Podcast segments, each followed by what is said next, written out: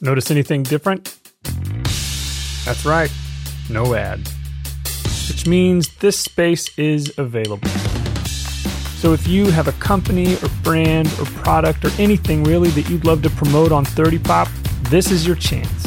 Just shoot me an email at the link in the show notes and I'll give you all the relevant details. Now, on to 30 Pop.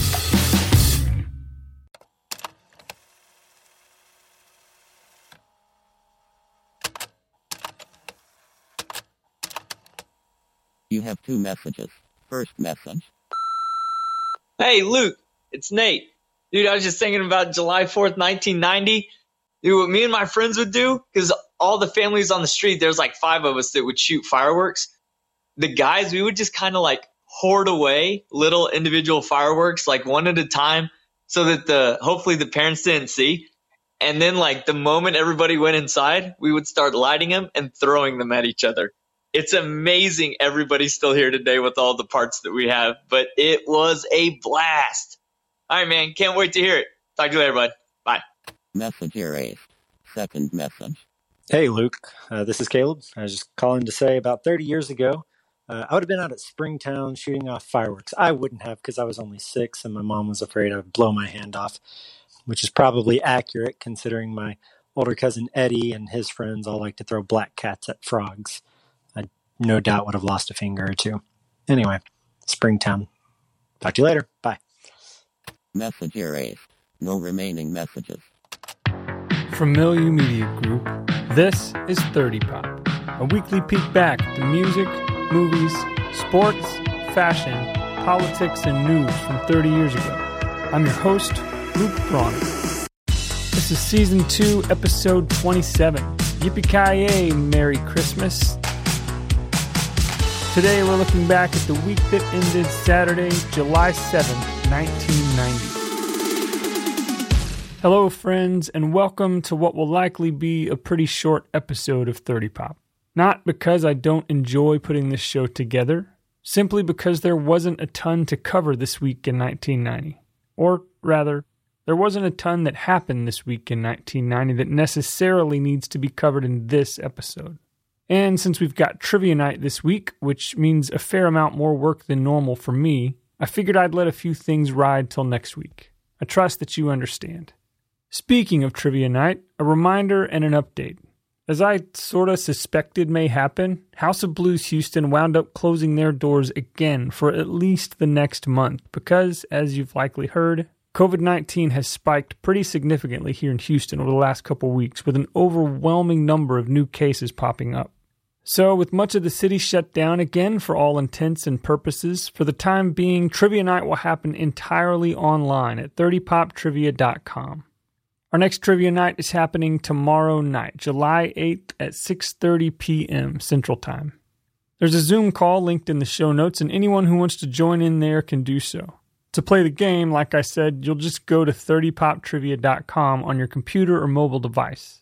It'll be a slightly shorter game than was Back to the Future trivia because, well, who wants to spend 2 hours on a Zoom call? And since most folks will likely be playing as individuals instead of teams, we'll be able to pick up the pace a bit too. It'll be a blast, friends, and you're literally all invited.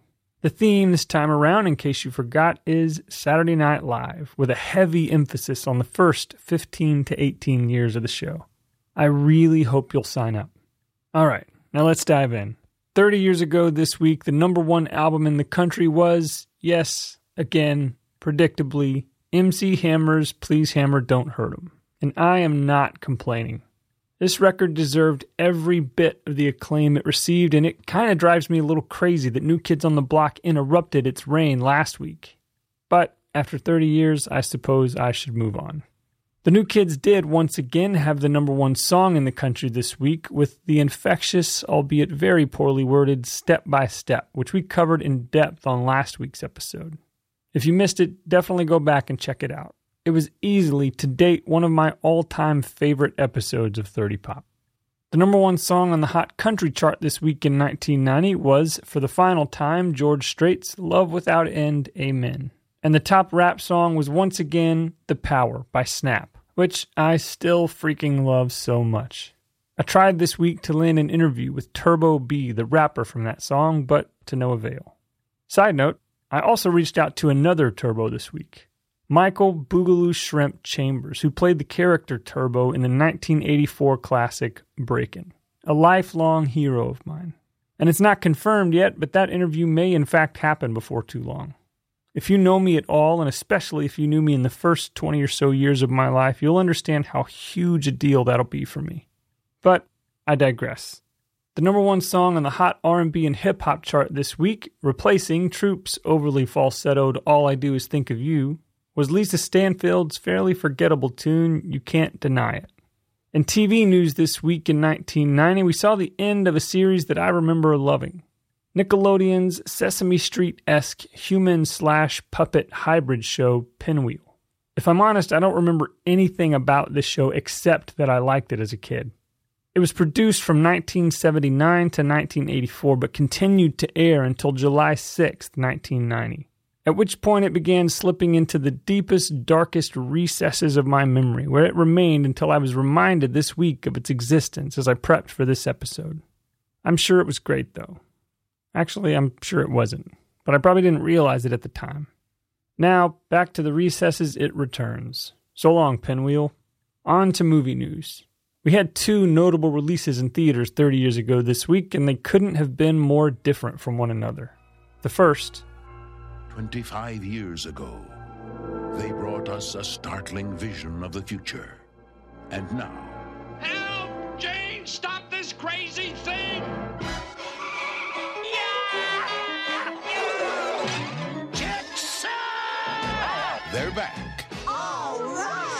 Jetsons, in their first feature length motion picture. Congratulations! Someone is sabotaging Spacely Sprockets, We've lost four vice presidents. and there's only one man for the job. Jetson? I wouldn't use Jetson if Spacely Sprockets were going bankrupt. He is expendable. Perfect. Huh? Oh no! Space, the final frontier. Jetsons, the movie. Featuring music performed by Tiffany. We're meant to be in love. Don't them tear us apart. The first movie from the family that's truly ahead of its time. Universal Pictures presents a Hanna-Barbera production.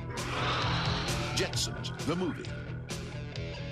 I never actually saw Jetsons the movie, although I was probably in the prime demographic to have enjoyed it. I was a casual fan of the cartoon, I guess, but not enough so to want to invest an hour and 22 minutes of my summer into seeing this movie. I also missed the other new release in theaters this week, at least until years later, but I've more than made up for lost time over the course of the three decades since. Here's the trailer. Emergencies. We are in a code yellow. Instrument landing system is down. Backup systems won't come up. Every system's dead. These guys shut us down. Attention all controllers. We have a code red alert. We just about maybe two hours. After that, those planes low on fuel aren't going to be circling. They're going to be dropping on the White House lawn. I want every officer recalled and assembled in body armor with full weaponry in the motor pool in five minutes. It's time to kick it. Our own SWAT team's gone. Bit more creative than you think. Start looking for a new miracle. Who the hell is this? We don't need a loose cannon on this deck. You get the hell out of my office before I throw you out of my damn airport. You're the wrong guy in the wrong place at the wrong time.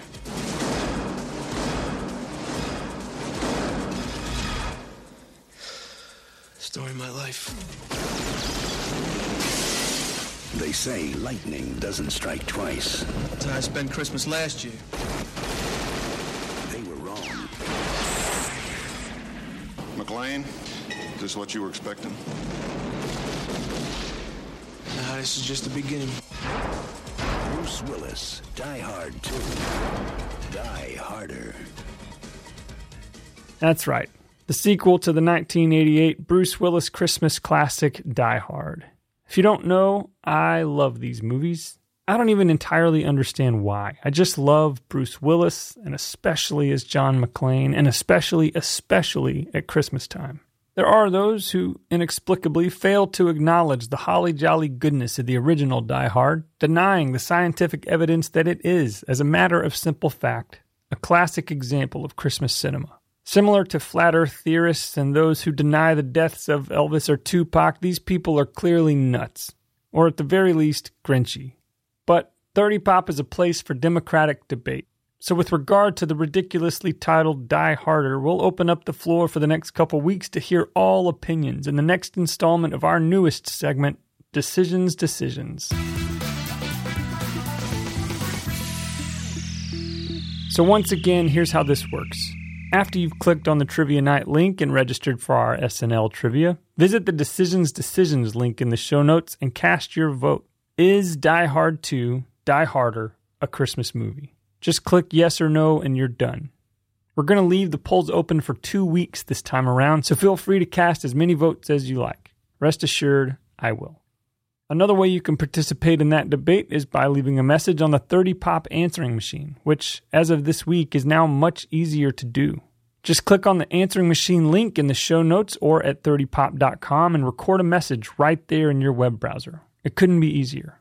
I'll collect and share those messages as always in a bonus episode of the show. As we wrap up this segment, the results of last week's poll. Overwhelmingly, when choosing your favorite IMDb.com user review for Bill Cosby's embarrassingly bad Ghost Dad, you all chose sarcastic eloquence over blatant disdain. 100% of the vote went to user May Fumato's 2002 review entitled The Holy Grail of Supernatural Comedies. So, once more, for good measure, here's that review.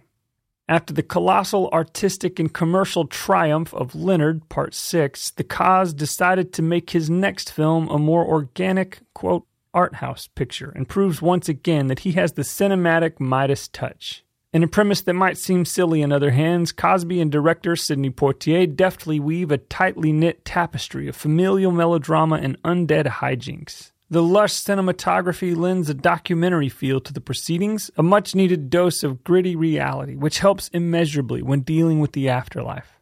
Cosby's bravura performance is both ferocious and demure in equal measure, but always real. Also, the underlying message of fatherly responsibility seems remarkably apt in these times of the quote, baby boy syndrome. An often overlooked masterpiece in the Cosby canon, Ghost Dad is without a doubt a labor of love from one of the cinema's greatest pioneers. Congrats, May Fumato. 18 short years after writing that review, you've become the very first champion of Decisions Decisions. Friends, as always, it's been such a joy to be with you today. I do hope you'll click on all the various links mentioned in this episode links to register for our SNL themed trivia night, to vote for whether or not you believe Die Hard 2 Die Harder to be a Christmas movie, and as always, to partner with me on Patreon, to follow 30 Pop on all the social media channels, and to subscribe to the 30 Pop mixtape playlist on Spotify and Apple Music. Thanks for joining me. I'll be back next week with episode 28, doing a much deeper dive on Die Hard 2, and you're all invited back. For now, though, in the words of Judy Jetson, thanks, Dad. You're outer galactic. 30 Pop is produced, edited, and mixed by me, Luke Bronner. Our artwork is by the amazing Heather Hale. To check out more shows from Milieu Media Group, visit milieumedia.com, which is linked in the show notes for this episode. And if you have a story from 1990 that you want to share on the air, email 30poppodcast at gmail.com.